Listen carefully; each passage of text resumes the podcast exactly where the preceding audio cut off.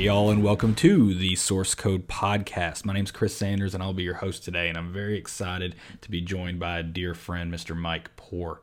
If you don't know Mike, he's most well known probably for teaching the SANS Security 503 course, which deals in all things intrusion detection and network security monitoring. It's a course I was really fortunate to take uh, several years ago, uh, and it had a real impact on me. Not so much just the material, but really Mike's teaching style and his passion for what he does, which is a really neat thing. Now, Mike and I are going to talk about a lot of great stuff today. He has a really interesting background growing up in Brazil, uh, still getting interested in computers and uh, progressing throughout his career, eventually to a career of teaching. So we talk about growing up in Brazil. We talk about how he got into teaching for SANS Institute. We also talk about the founding of InGuardians, which is actually where I worked with Mike at his company there, and the real family environment he's worked to instill amongst the people he works uh, with at InGuardians that still really persist even after you leave. I know I've experienced that. I still feel like family with Mike and many of those guys uh, still now several years after the fact. So, a really cool uh, discussion with Mike today. I hope you enjoy it. Listen, if you like what you have to hear, make sure you tweet Mike and let him know. You can find him on Twitter at Mike underscore poor. And of course, I always love to hear your feedback as well. You can find me at Chris Sanders 88. That's enough yapping for me. Let's get on over to Mike. Mike, how are you, brother? Fantastic. Great to hear your voice. Ah, great to hear yours too. Thank you for, for making time for us here. And I'm, I'm excited to talk to you. I think you have a great story. I think a lot of people are really interested to hear it. But before we get going, I mean, you, are doing the InGuardians thing now. Obviously, that's you know one of the ways I know you. Uh, I was working for, for you and working with you at InGuardians for quite a while. Uh, just to kind of set the stage for those folks who maybe don't know you who are listening, tell us a little bit maybe about InGuardians and kind of what your role is there. Well, thank you. I'm a founder and managing partner of InGuardians. Uh, we're a small company that focuses on high-end information security consulting. Uh, we kind of divide our uh, time between doing red team penetration tests and incident response uh, for the most part. Uh, so I, I, help manage uh, the company. we have 16 employees plus about 20 contractors uh, that we keep really busy.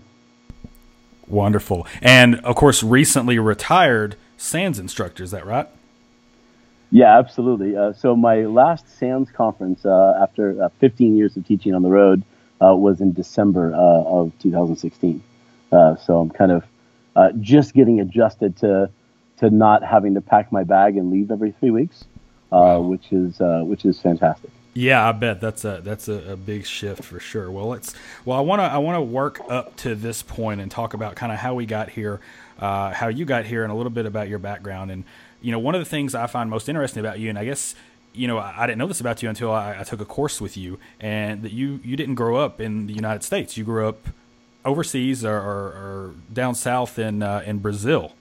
Um, so that's that's different. And a lot of people listening to this are, are probably going to be in the U.S. and they probably don't have a grasp of what it's like growing up in Brazil. As a matter of fact, the, the only thing most people listening probably know about Brazil is what they saw in the Olympics last year, which is probably not the best total, total representation of, of maybe your childhood. So I guess if you will, tell me a little bit about what it's like for, for young Mike Poor growing up in Brazil and, and what's you know things that stick out to you that are dramatically different from growing up uh, you know someone might in the United States.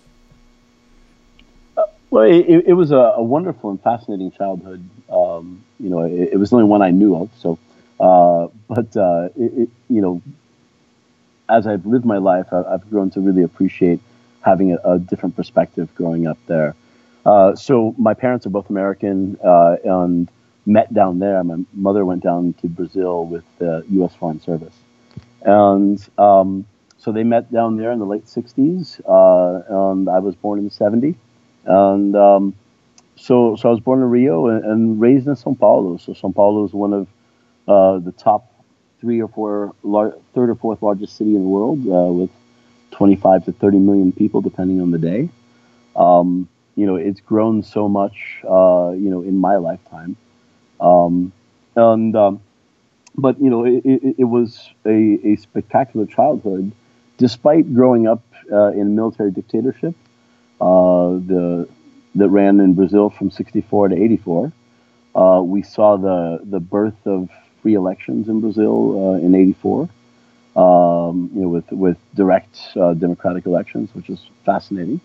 Uh, and, and, I think that for me, the, the, biggest thing was just to grow up with that different perspective. You, you'd walk down to the corner newsstand. You know, first you had newsstands down the corner, uh, but you'd walk to the, the corner newsstand and you'd have news and magazines from around the world. You'd have a, a, a Paris Match uh, magazine or a Der Spiegel from Germany, or you'd have uh, the Times or, or, or, or, the New York Times or, or, otherwise, photo magazines from Russia or from the United States. And uh, so, so it was, it was an interesting cultural experience to, to be able to see a bunch of what the world had to offer.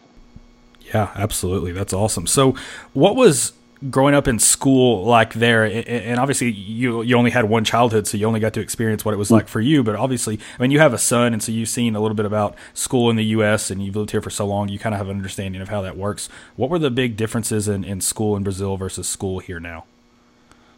Uh, well you know two different things. One I, I went to uh, an American Catholic school in Brazil so I was very fortunate uh, in that uh, and privileged to to to go to, to, to, a school that you know cost quite a bit of money to go to, and uh, they had you know excellent educators that had you know quite a lot of, of teaching experience and academic experience, and uh, you know so so I was very fortunate that way. Uh, uh they also uh, worked hard. Uh, you know, this was a long time ago, but they worked hard to, to bring technology in to the schools. So you know, we had at the time kind of the best of the standards. Uh, you know, first beginning with uh, you know, like the TRS-80s, and then uh, we had uh, Apple IIe's uh, and uh, in the computer lab and so forth.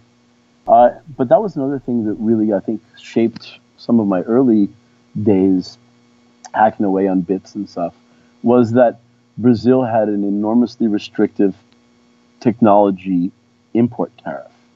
So uh, essentially, if you wanted to import anything technology-wise, so a, a computer, a um, video game, uh, anything that was technology related, you would have to pay a 300% import tax. So wow. if you had a thousand, yep, if you had a thousand dollar computer, uh, you know, which at the time, uh, something like a, an Apple IIe uh, with a monitor and you know some some memory, uh, you know, would have run roughly two thousand dollars, and uh, you, they they would have forced you to pay a six thousand dollar import importation tariff.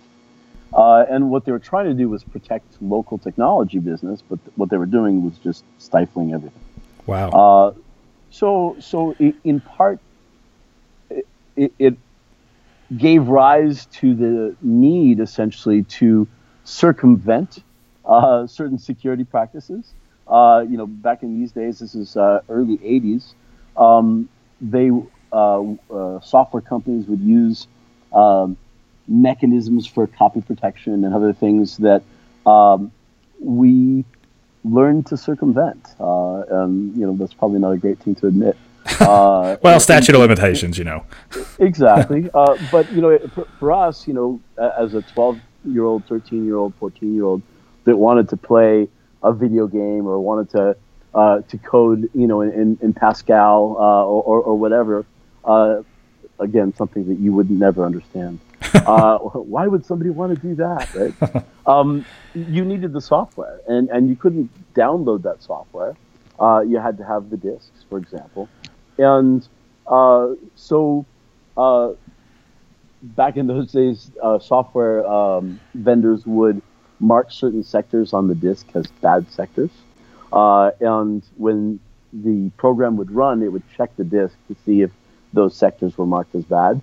And if they were, that was essentially the copy protection, and the, and the program would run. And if not, it would display a horrible message with crossbones saying that they were turning you over to the FBI or something. And um, but but that kind of drove a, a, a, spirit of innovation or a spirit of of creativity in ways to to modify software and and to look at you know the, the, the fact that the rules surrounding software, not the laws, but the rules surrounding software uh, were not steadfast and, uh, and, and that you could manipulate.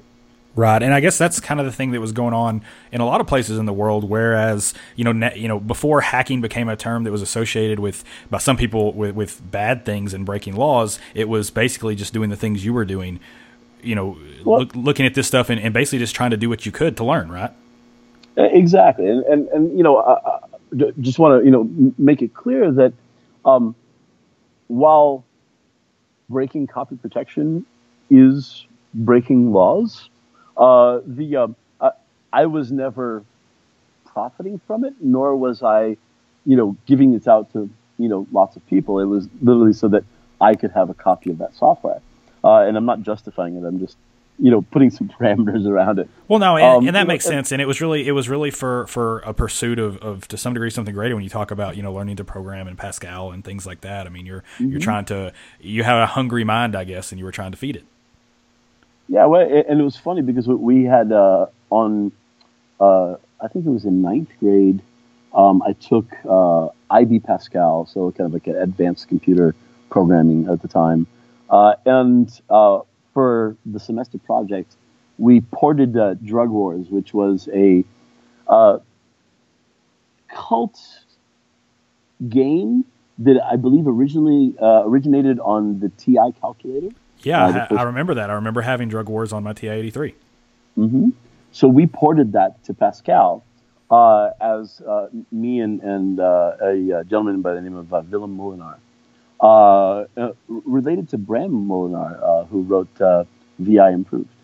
But uh, the um, uh, we turned that in for our final semester project, thinking that we would probably get dogged pretty hard because of the topic. but Mr. Rodionov, who was our, our, our, our teacher, may he rest in peace, he, he, he saw through the, the veneer of, of, of kind of craziness and, and, and other things and uh, and, and, looked at the code and, and graded us based on the code, which is cool. Yeah, that's pretty awesome. So it sounds like maybe he served, or at least you had the opportunity to, to learn programming in high school, which was probably a pretty cool thing, you know, not just because uh, of where you were in the school that you were able to, to go to, but also that that wasn't happening in a lot of places in the world at the time, maybe um, bigger cities, things like that. I mean, were you what was it like as far as mentorship and and like the teachers? It sounds like you had at least one teacher who was really kind of supportive of that and, and helped you learn things. Was that was he was that kind of an isolated case or were, were you able to find other mentors at that level at that time? It, it was primarily uh, a, a Vlad, uh, you know, fr- from a, a, teacher perspective, uh, in the traditional teacher role. Uh, he uh, was a Russian mathematician, uh, you know, certainly college level professor that got stuck teaching you know high school math and programming uh, down in Brazil, and and uh, he, um, you know, I, I remember I, I, got a a horizontal programmable TI calculator, and he had said that we could use calculators on our final exam, uh, and I thought to myself like that's that's that's funny, you know, I, I'm going to totally like ace this. You know, I spent four or five days programming all the algorithms and everything else into the calculator.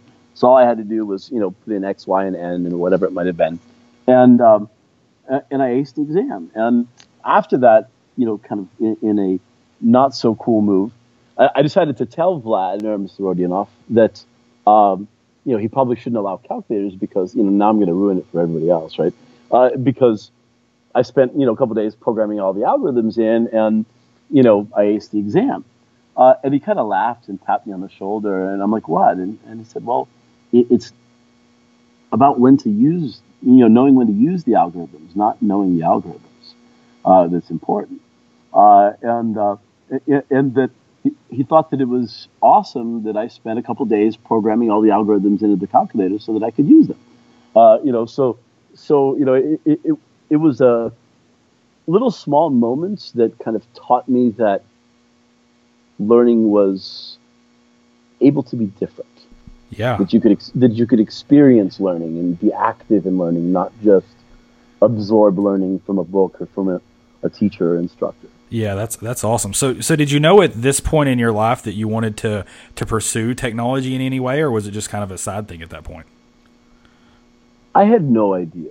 I had absolutely no. I, I really enjoyed technology. I enjoyed gaming. I enjoyed um, uh, that whole aspect of things. My uh, my parents managed to, uh, uh, let's say, import uh, a, an Apple IIe for me, uh, and uh, it had a, a Hayes modem, and you know this thing was awesome. I mean, the, the Apple IIe had old ribbon expansion cards and stuff like that. I mean, it, it was an awesome hacker machine. And um, the Hayes modem was a really cool concept, but phone calls in Brazil were very expensive. To have a phone line in the house ran between five and ten thousand dollars to buy a phone line. You know, for them to connect your wow. house to the to the phone, right? Uh, and um, the uh, and it, it was a very popular thing, maybe even still is in Brazil, um, that you would rent your landline. Um, and, and, you wouldn't necessarily rent your landline from the phone company. You, you might rent your landline from some dude that owns that number. Um, and uh, the uh, so and, and, phone calls, especially long distance phone calls, were very expensive. Uh, but that modem gave me access to, to bulletin board systems that you know kind of connected me to knowledge before people. Um, you know, meaning that it, it, allowed you to go through and access a file system that had tons of different types of files on them, uh, and uh, you know whether it was the anarchist cookbook or whether it was uh, you know kind of uh, an instruction on how to do an ASCII DOS, uh, you know, or, or, or, whatever it might have been. It, it, was the beginning of the knowledge base uh, that you know that is the internet today. So I, I think that was kind of the coolest early technology thing for me. Yeah, I guess that's when kind of the fire hose opened and you had access to all this new information, and, and that's probably a, that's probably a big significant moment in your life. Totally. Yeah. So so at what point then did you ultimately decide or, or start moving towards you know my job for the future is going to be technology maybe not even information security, but just computers in general? Uh, it wasn't until many many years in the future. Uh, so I, I spent uh, early days uh, working as a photographer. Uh, so I, I worked uh, both for UPI for a short while up here in the U.S. it's a syndicated news organization, so covering events in Washington and other places as a stringer, and um, ended up getting represented by Contact Press Images um, for a short period of time. They have um, a lot of uh, socially conscious photography. Uh, so I did a lot of work in uh, black and white documentary photography, uh, working with uh, rural populations, uh, Bolivia, Mexico, uh, and the street populations in large urban environments. So that, that, that was kind of my early career, and I, I realized after a while that if I kept taking pictures of homeless people, that someday I, I would die, and maybe someday after I died, they would recognize me as a as a good documentarian or something like that. Uh, but uh, you know that that wasn't enough to put food on the table and take care of my family. Right. Uh, so so uh, when I came back to the U.S. in '96, uh, I went to go work for a company uh, in Baltimore that did automated ID reselling and installations.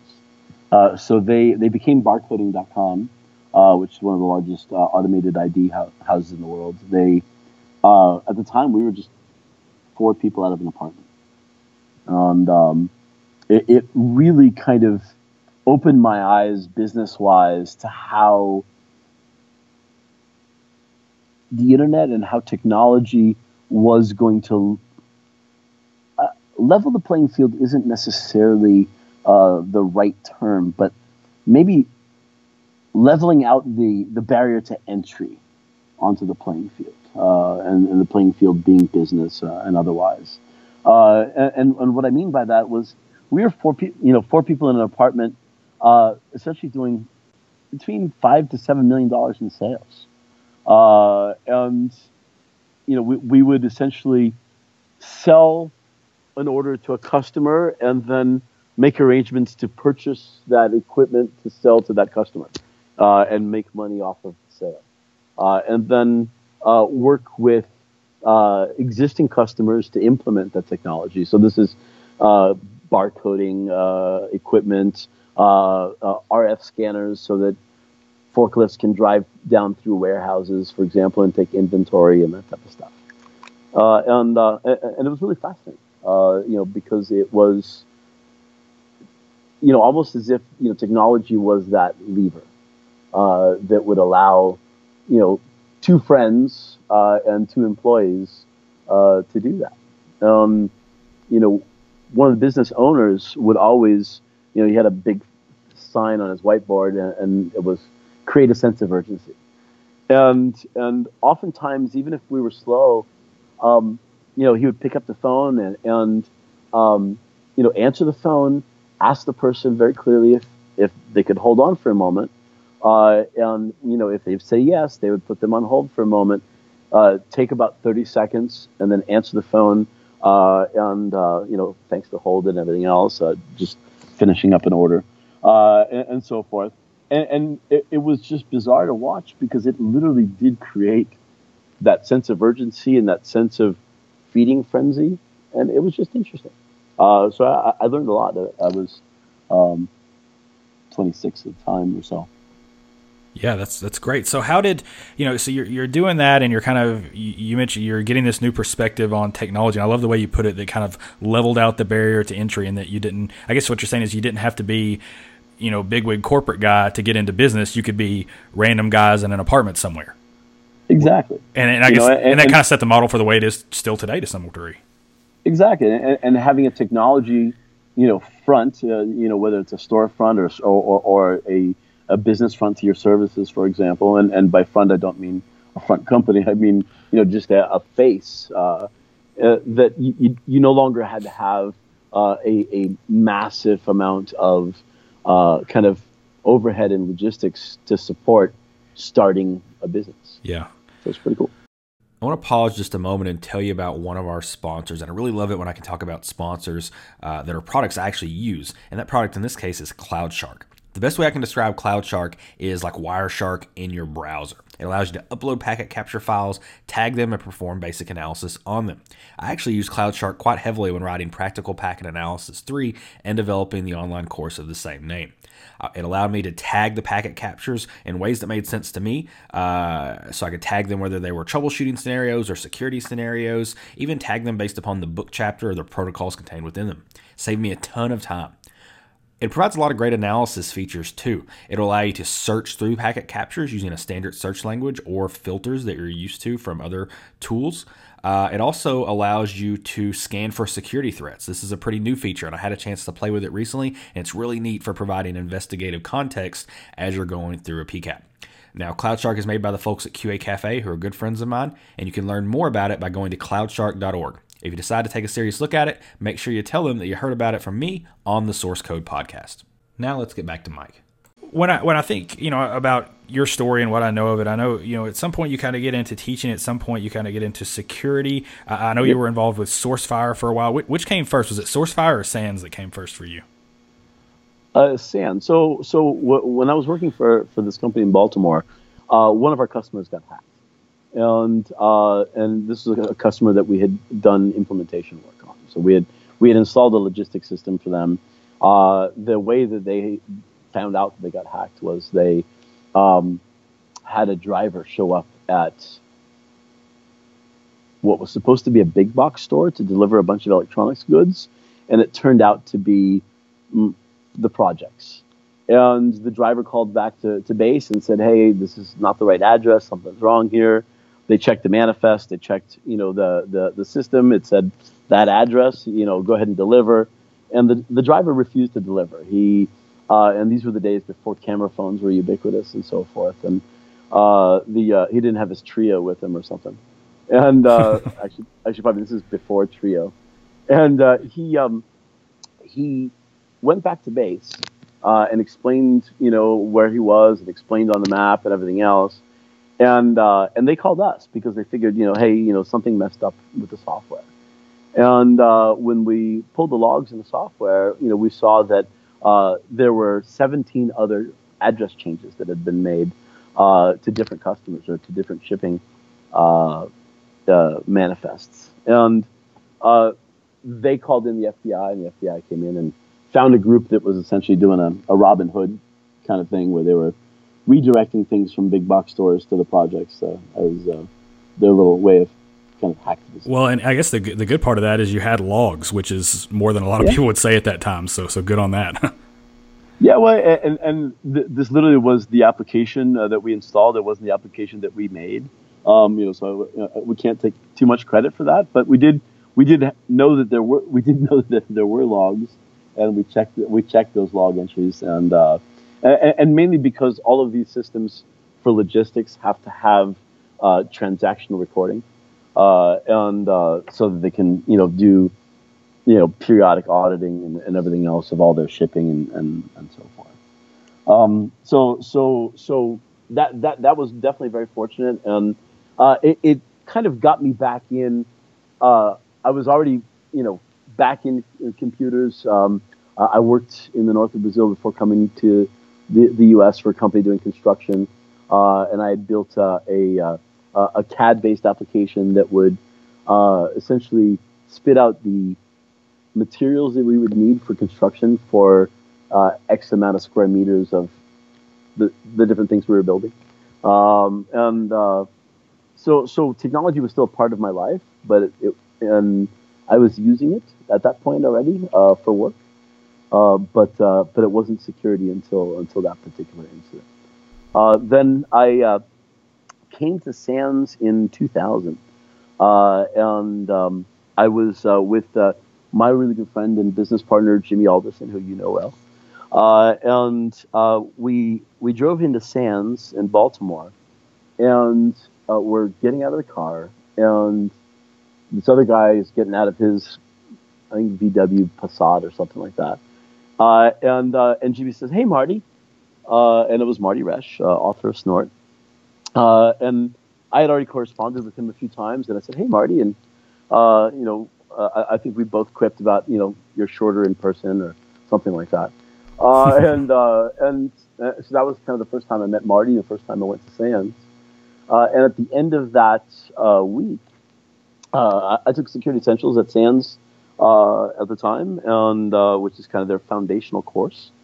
Um, I had already been been doing a, a, a bunch of things, but uh, I really had skipped over in my self teaching uh, and learning. I had skipped over things that were either boring or hard. Um, and, and, at the time, primarily it was policy and crypto. Uh, and you know, policy was boring and crypto was hard.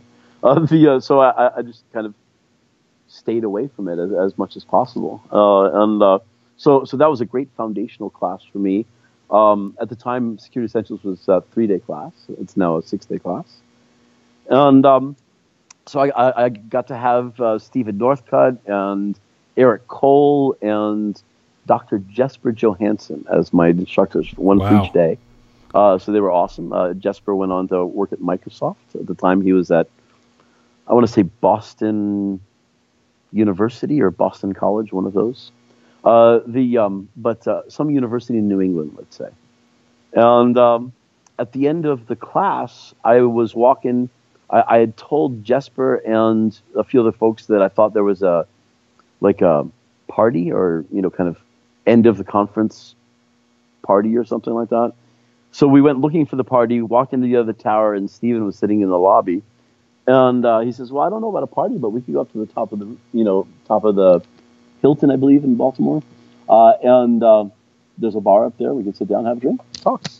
So uh, while the other three guys and Jesper sat around Jesper's laptop and were hacking on this new fangled thing called VMware, uh, the uh, and mainly that it was a very new thing that you could install VMware on a laptop at the time. Wow. Yeah. And so they were kind of hacking one machine from another machine and doing all that stuff. And I said, I'm going to sit down and talk to this amazing information warrior uh, and kind of just get to know him.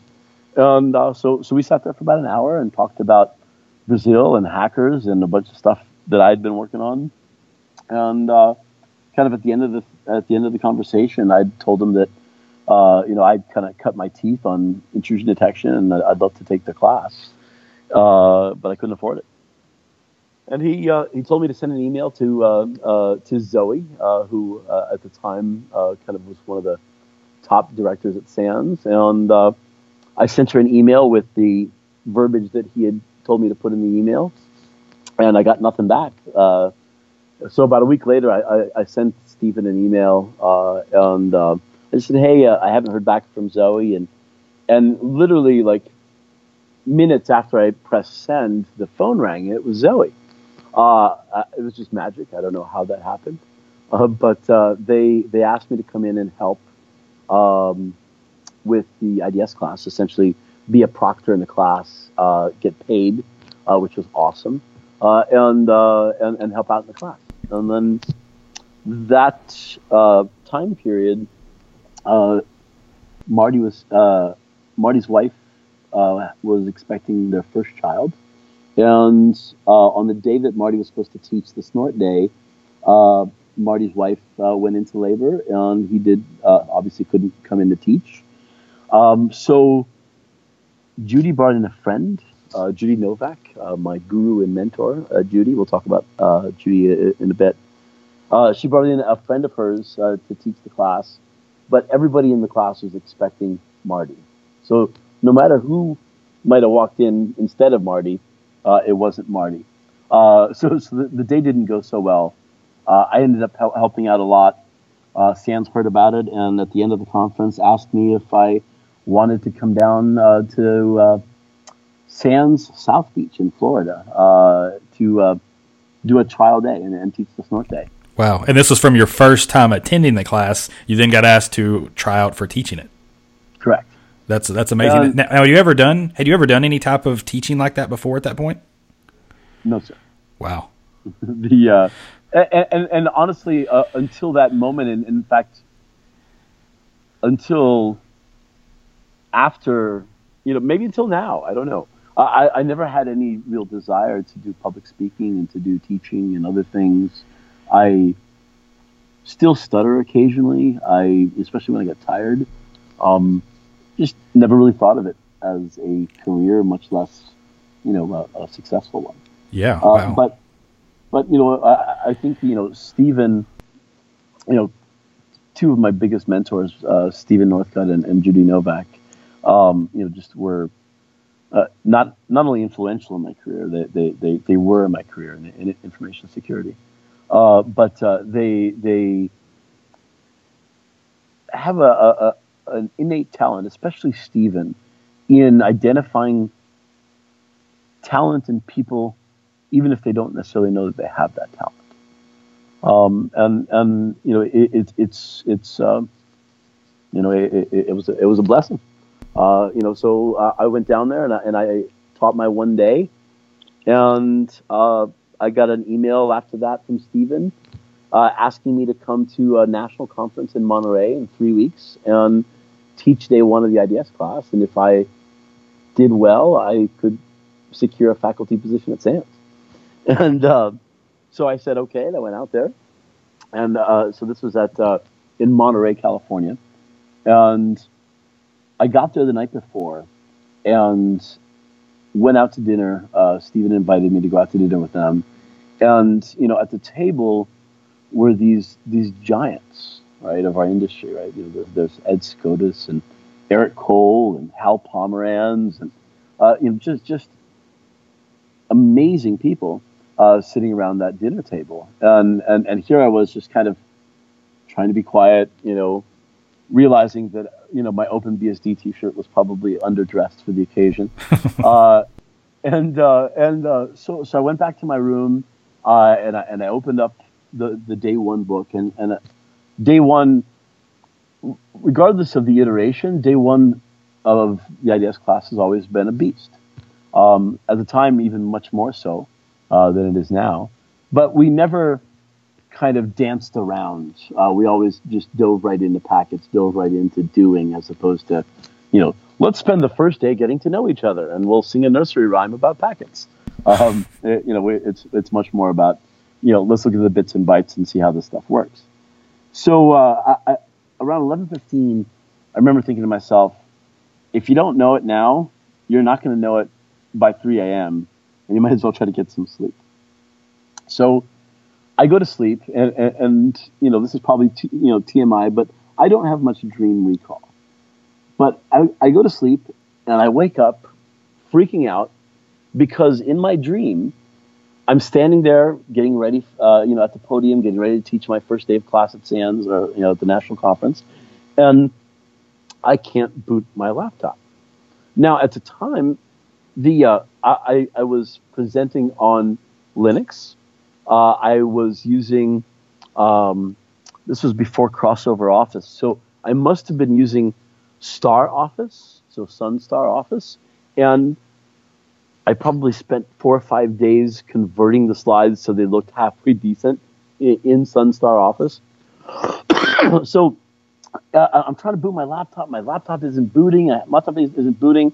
And finally, it's like almost nine o'clock, and and, and I, I feel Stephen tap me on the shoulder, and he says, "Look, I'll start the class off. Why don't you go outside and get your laptop all sorted out? Come in on morning break, and you can take over from there." And I go out, you know, this is in my dream, right? I go out and like I sit down on the bench and I wake up in the middle of the dream, freaking out. Uh, and and I realize, okay, it's a dream. I got to go back to sleep. I go back to sleep, and I fall right back into the same dream out there on the bench. So I've got my laptop booted up. It's working. Everything is great. I of course fall asleep on the bench, and I miss my next cue to go in after morning break. Uh, so this happens like two or three more times. Total Groundhog Day dream. And finally, at, at around 5:30 in the morning, you know, I said, you know what, the heck with it. Um, you know, I'm not going to get any more sleep this way anyway. I've got to go find some caffeine, uh, and we'll just get this over with, and I'll, I'll, get on an airplane, and I never have to do this again. Uh, and uh, I, I, went into class, and I went in there early. Uh, Stephen had come by and said, and asked me how I felt about the day. Uh, and I said, you know, I, I, feel great. This is awesome. You know, I've got everything. Uh, the only part that I'm a little bit unsure on is the IPsec section. Uh, and, and I said, you know, to be honest, I know the material, right? I know the protocol, but I've never deployed IPsec in an enterprise environment, right? Uh, I, I, just don't have that experience. Um, and, and they said, okay, cool. We'll stop by later. And Jason Fossen isn't doing anything later. And if you need him to take over that section, he can. Uh, so I went into teaching at 170 students in class.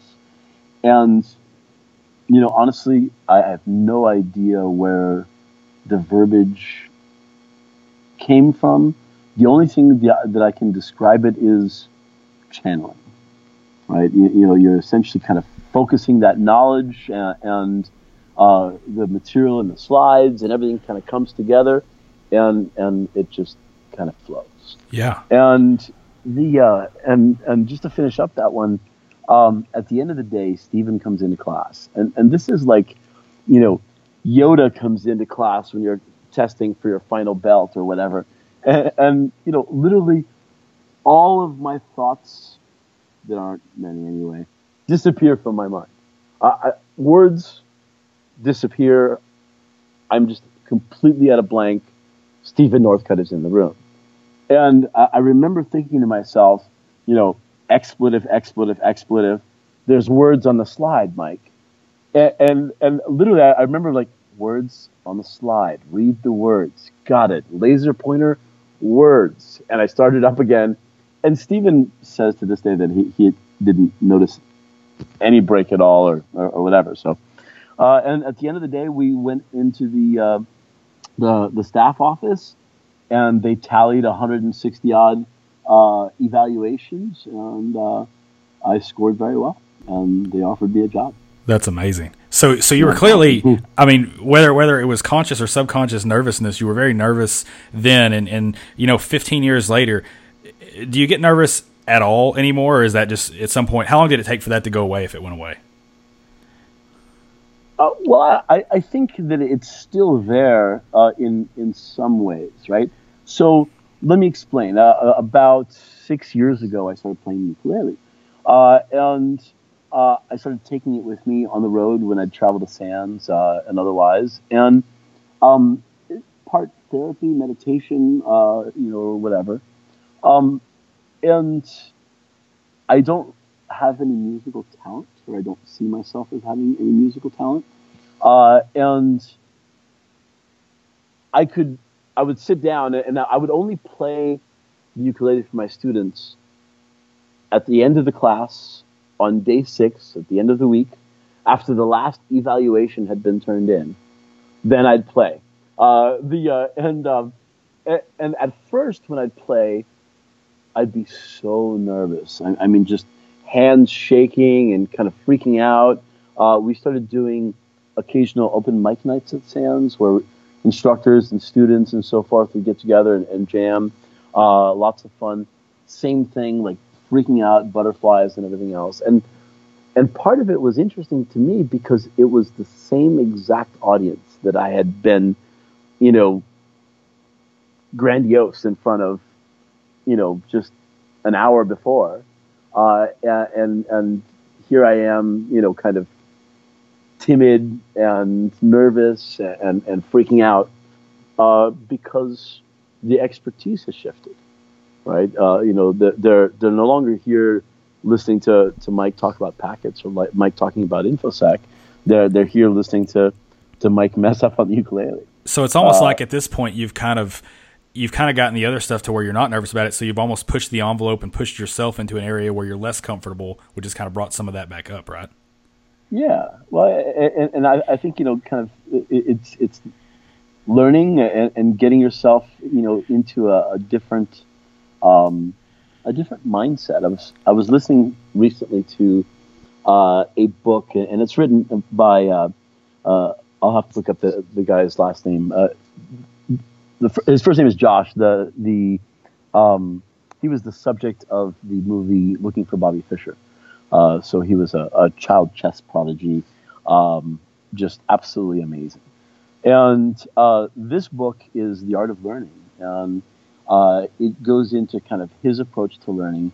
And he got so kind of fed up with chess, not because of the game. He still, you know, loves the game, loves the strategy, loves playing the game and everything else. But there was such almost a cult following around him and, and the celebrity and all this other kind of stuff. So he he was always treated as the master and never as the student. And he went to go learn Tai Chi. Uh, and instantly, he was put in his place. Instantly, he was a student. Instantly, he was the person who knew nothing. And that joy of learning something, you know, so grand and so vast to dive into, um, you know, was really passionate. So, uh, highly recommend uh, checking out that uh, the book or the audiobook, uh, yeah. what I'm listening to right now. That sounds right down my alley. I'll, I'll make it a point to do that. I want to quickly tell you about another one of our sponsors, uh, which is Sqrrl. And Sqrrl is a tailor made threat hunting platform designed to aid security analysts in finding threats that other tools miss and enable organizations to investigate threats faster with fewer resources. They make this possible by fusing data sources into a graph exploration environment that allows analysts to easily pivot through diverse data sets using linked data analysis. And I can tell you personally, I'm a big fan of this approach. I've advocated graph based thinking for quite a while. As opposed to detecting single anomalous events or users, Sqrrl's investigation supporting security analytics are focused on detecting the tactics, techniques, and procedures of cyber adversaries. Now, one more cool thing I love about Sqrrl is that they've pioneered some great thought leadership and a lot of content on threat hunting in the community. They produce some really great blog posts I like reading, and they're getting ready to release a new Threat Hunting Academy lecture series. I'm actually going to be recording one of these lectures for them soon, so make sure you check that out. You can learn more about threat hunting and the Sqrrl product at sqrrl.com. That's S Q R R L.com. Make sure you tell them that you learned about their product from me on the Source Code podcast. Now let's get back to Mike. Uh, so let's talk a little bit. I, I want to kind of at some point talk a little bit about le- you know lessons learned on a career at SANS. But before we do that, I, would like to learn a little bit. I mean, about InGuardians and, and kind of what led you to want to start InGuardians. And, and I'll say before we start, you know, and, and I don't know if I told you this story or not, but you know, you know this, but people listening may not, that I met you because I took your class, and that's probably how you met a lot of people in this field. And I remember distinctly, I, I was the annoying kid who sits in the front row of class and asks too many questions. You know, everyone has one, um, and I was that kid. And uh, you know, I remember at some point you handed out some business cards, and I don't know if I asked for one or you just gave them out or, or what have you, but you gave me your InGuardians business card, and I was so enamored by the class. I'd already been into into packets, but this really took it to a new level for me, and and I was just amazed at what I'd learned, and I had that whole SANS fire hose experience. And I looked at that card, and I'm like, and first of all, it's a pretty epic looking business card, and you guys still have those, and they're awesome. But I was looking at it, and I'm like, man, this is this is it right here. Like if if, if I'm ever anywhere close to this, I've made it. And I still have that business card. I have it somewhere here. I kept it, the, awesome. the, the original one you gave me, and of course it kind of came full circle several years later when I had the opportunity to work uh, with you at InGuardians, and that was kind of the culmination of a lot of things for me, and it meant a lot to me personally. So InGuardians was this thing I, I really put up on a pedestal, and, and certainly meeting all the folks who were involved, it lived up to it in every way. Um, so Guardians was a very important part of my life. So I'm, I'm really interested to learn, and I think the, the listeners here will be interested to learn a little bit about, you know, a little bit of the background. And I know it's it, that's probably a super long story, but I guess convince the version of like why you decided to start InGuardians and, and what was involved in that decision. Absolutely. So uh, it, it, really started as seven friends on a phone call on January 1st, 2003. Uh, and uh, a bunch of us had worked together either at SANS or otherwise. Uh, and we had all had our businesses or our jobs working in information security. Uh, so, you know, this was uh, myself, Bob Hillery, Jimmy Alderson, Jay Beale, Ed Skoudis, Eric Cole, uh, and David Rhodes. Uh, so David Rhodes uh, of Maven Security. Uh, he so we we all got on this phone call and uh, discussed the fact that a bunch of us had been working uh, and doing a, a, bunch of information security independent jobs, whether we were full time full time employed or not. Um, so m- myself and Jimmy Alderson had a small business together. Jay Beale had JJ BSEC that Ed Skoudis uh, would sometimes work with, uh, and Eric Cole had his own uh, business stuff, uh, as well as uh, David Rhodes and Bob Hillery also uh, with with with Hawk, and we all had discussed the fact that individually we could bring in certain sized gigs and do a certain amount of impact, but that as a collective group we could do much larger engagements and not not necessarily dollar wise, but impact wise. We could actually do the kind of gigs that we really wanted to do uh, to actually have some sort of impact on the direction of the industry, uh, the direction of certain technologies, and otherwise. Uh, and uh, things that we really couldn't get until we were a large enough bona fide company with, with enough clout behind us. Uh, and and, that's really what led us to, to starting Guardians. I uh, was the catalyst of that group, uh, you know, in terms of getting everybody together. Um, most of us were all doing our onesie twosies or, or, or, or smaller engagements in the kind of ten to twenty thousand dollar range in terms of prices and that kind of thing.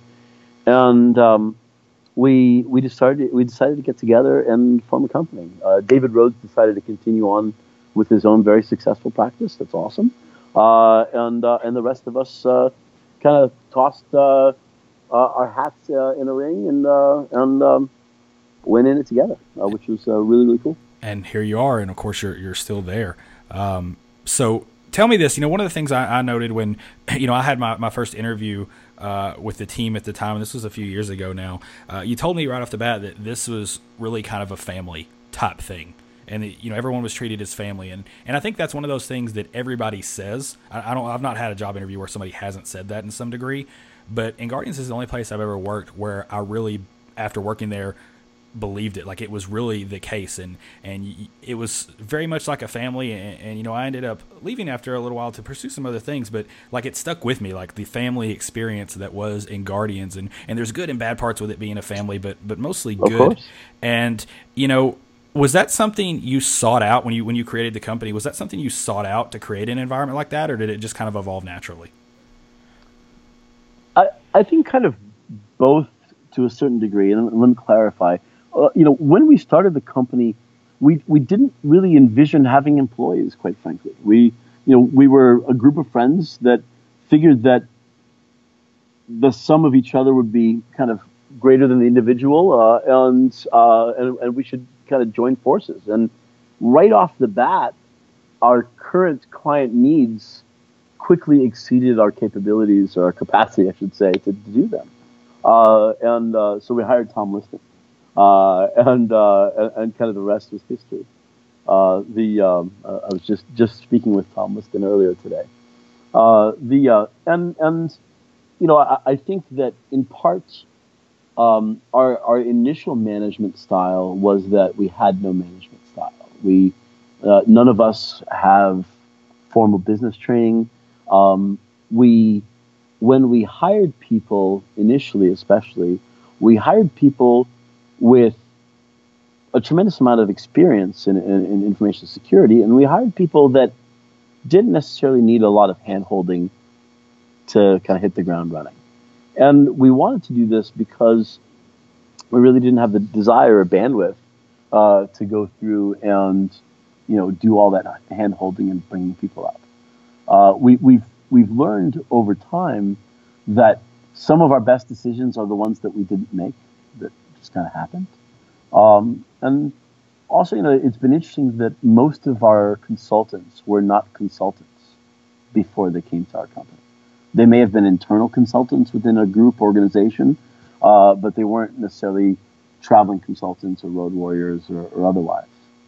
Uh, so it's been a, a, fascinating journey that way. Yeah, you know, and one of the things you mentioned, you know, managerial style, and one of the things I remember distinctly from my time was I, I don't remember a single time where I was ever told by someone who was above me, and I was low man on the totem pole for most of my time there. I was never told by somebody above me, do this or, or I'm going to work this out for you in this way. Everything was kind of worked out like collectively as a company. Everybody was in pretty much on every decision. And, and it was this really, like, like I said, that whole family aspect of, of like, if there's a problem, let's all get together and work it out. And that's just how it's going to be. There's no tell, uh, people telling you you're going to do this or you're going to do this. And I, I just thought that was the coolest thing and a very rare thing, uh, really in any company, but let alone in an information security company.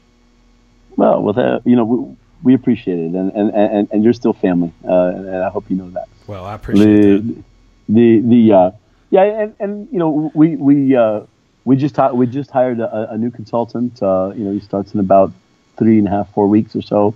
Uh, uh, I, I, won't make that announcement just yet in terms of names, but but you know that was a very important thing for for both us and and, and for him. You know, we when you're bringing somebody new into a into a small family, um, you know, you got to make sure that uh, the personalities will fit, and you know that the skill sets will kind of enhance each other, and and more than anything, it's the passion and the enthusiasm and the desire to learn and share that knowledge with others. Yeah, absolutely. That's that's great.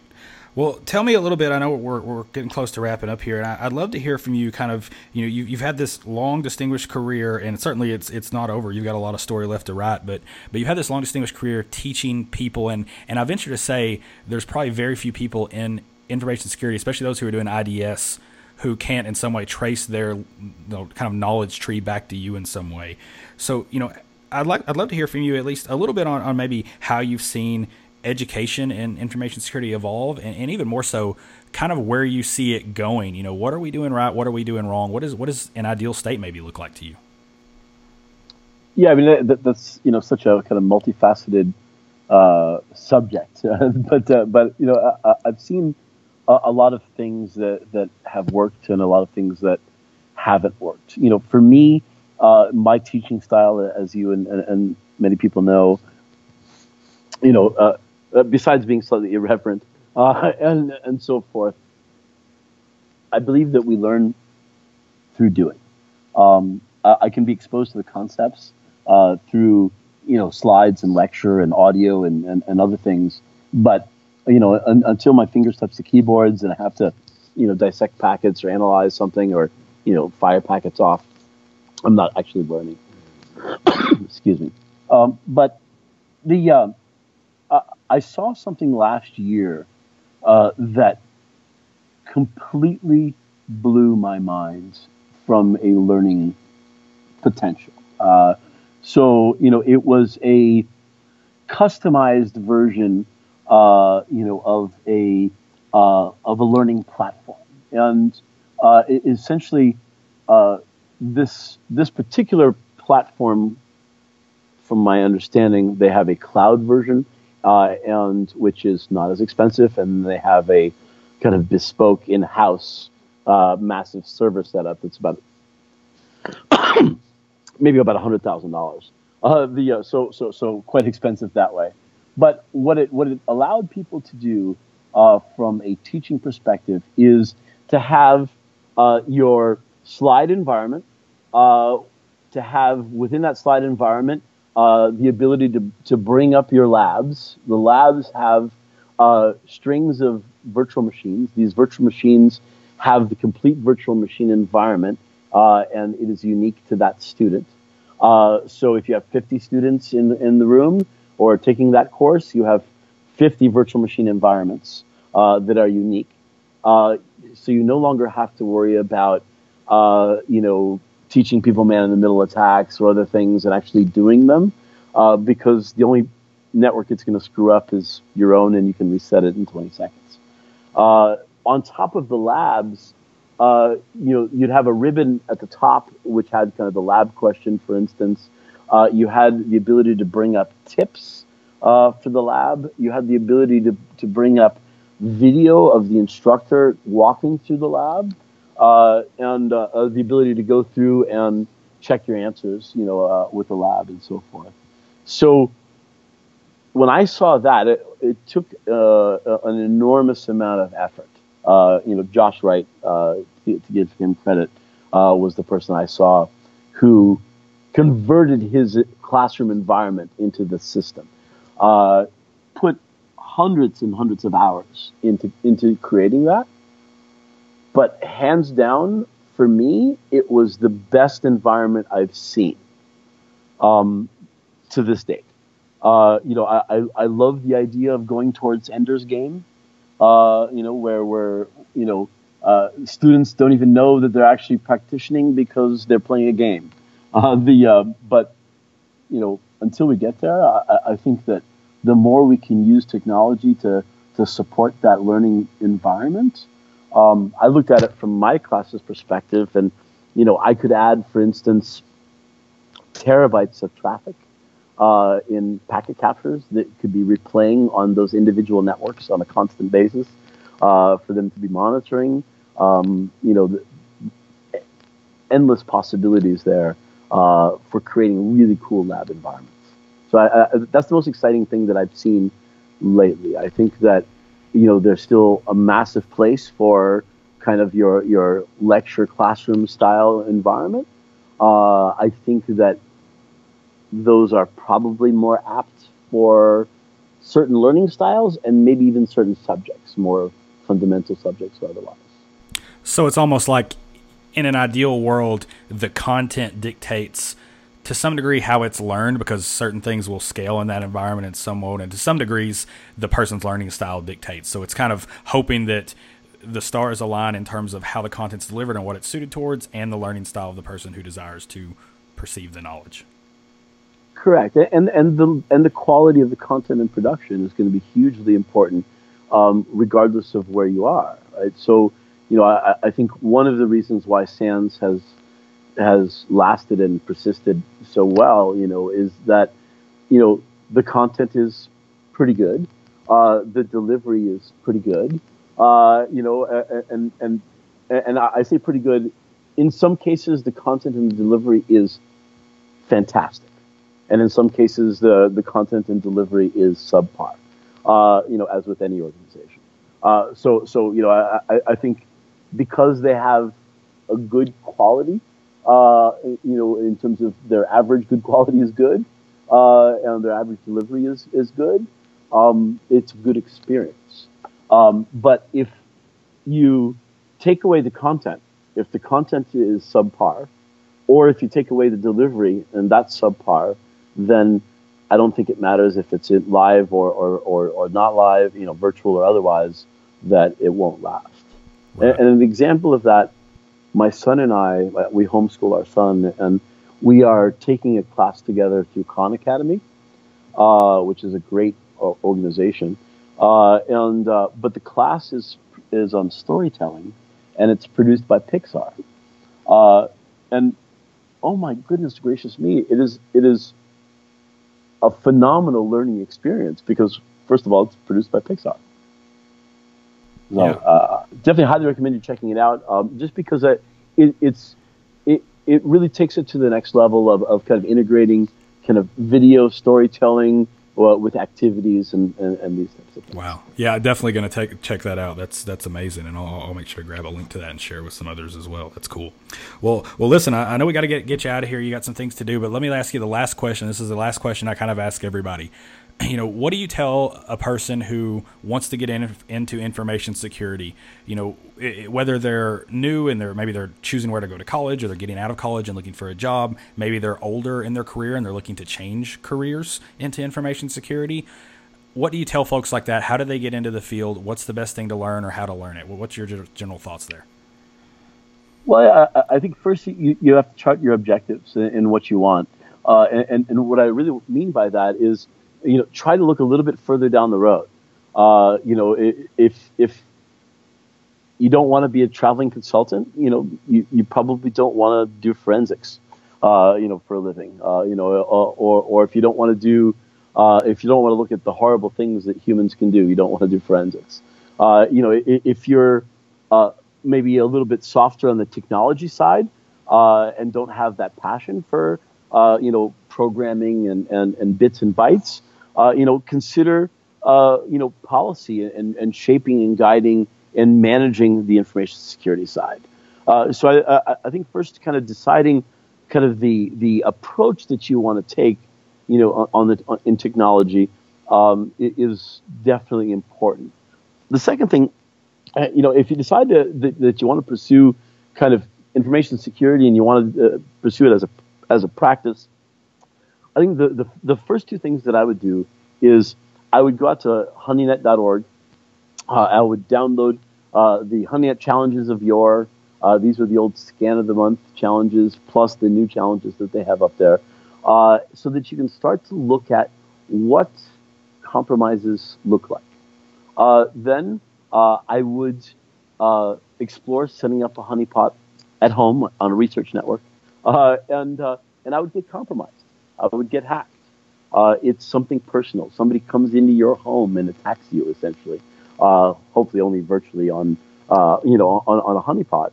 Uh, and uh, but it, because it's personal, it will lead you towards that path of discovery uh, of going through, figuring out that hack. you know, trying to trace it back, trying to understand it, and and then you have skin in the game. And then you can decide if you want to you know kind of pursue attacking. Uh, so you know, by that mean by means by that I mean a consultant. Uh, you know, where, where you get to hack legally, uh, essentially. Uh, you know, or or you know, apply the, you know the great arts uh, of defense and, and analysis, uh, and and stay on the blue side. Wonderful. Fantastic advice. Well, listen, Mike, as always, I appreciate you. I'm, I'm, happy for, for your continued success. And I hope now that you're, you know, you're kind of looking at, at, doing some other things. Obviously, you, you're recently retired from SANS and I know whatever is next for you is going to be just fantastic. So I appreciate you. I appreciate all the, the work you've done for, for our industry and all the support you've given me personally. And, and thanks again for your time, sir.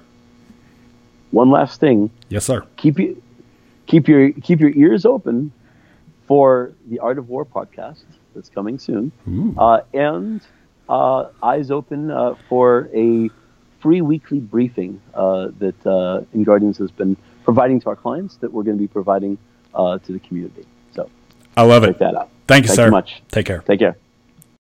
Wow, that was awesome. Mike's such a great guy. He has such an awesome story, and he's doing great things in the community. I hope you really got something out of that. Uh, Mike's been one of those guys who's really and truly enriched my life, and I hope you got a glimpse of that uh, here today. So, with that said, that's really going to do it for us uh, here on the fourth episode of the Source Code Podcast. You'll hear from us again in two weeks. Uh, remember, if you like what Mike had to say, thank him for his time at Mike underscore poor on Twitter. I'm always glad to hear your feedback too at Chris Sanders 88 on Twitter. Of course, if you have ideas for guests, we're going to be filming uh, or recording, I guess I should say, the second season uh, here in maybe about a couple of months. So uh, let me know your ideas. Maybe you yourself are interested. You have an interesting story that you think would help people uh, in the field. I'd love to uh, to talk to you. Spend a little bit of time uh, digging into your background. It's it's fun for me, and hopefully it'll be fun for for you as well. until next time. It's a beautiful day to catch bad guys. Thanks, y'all.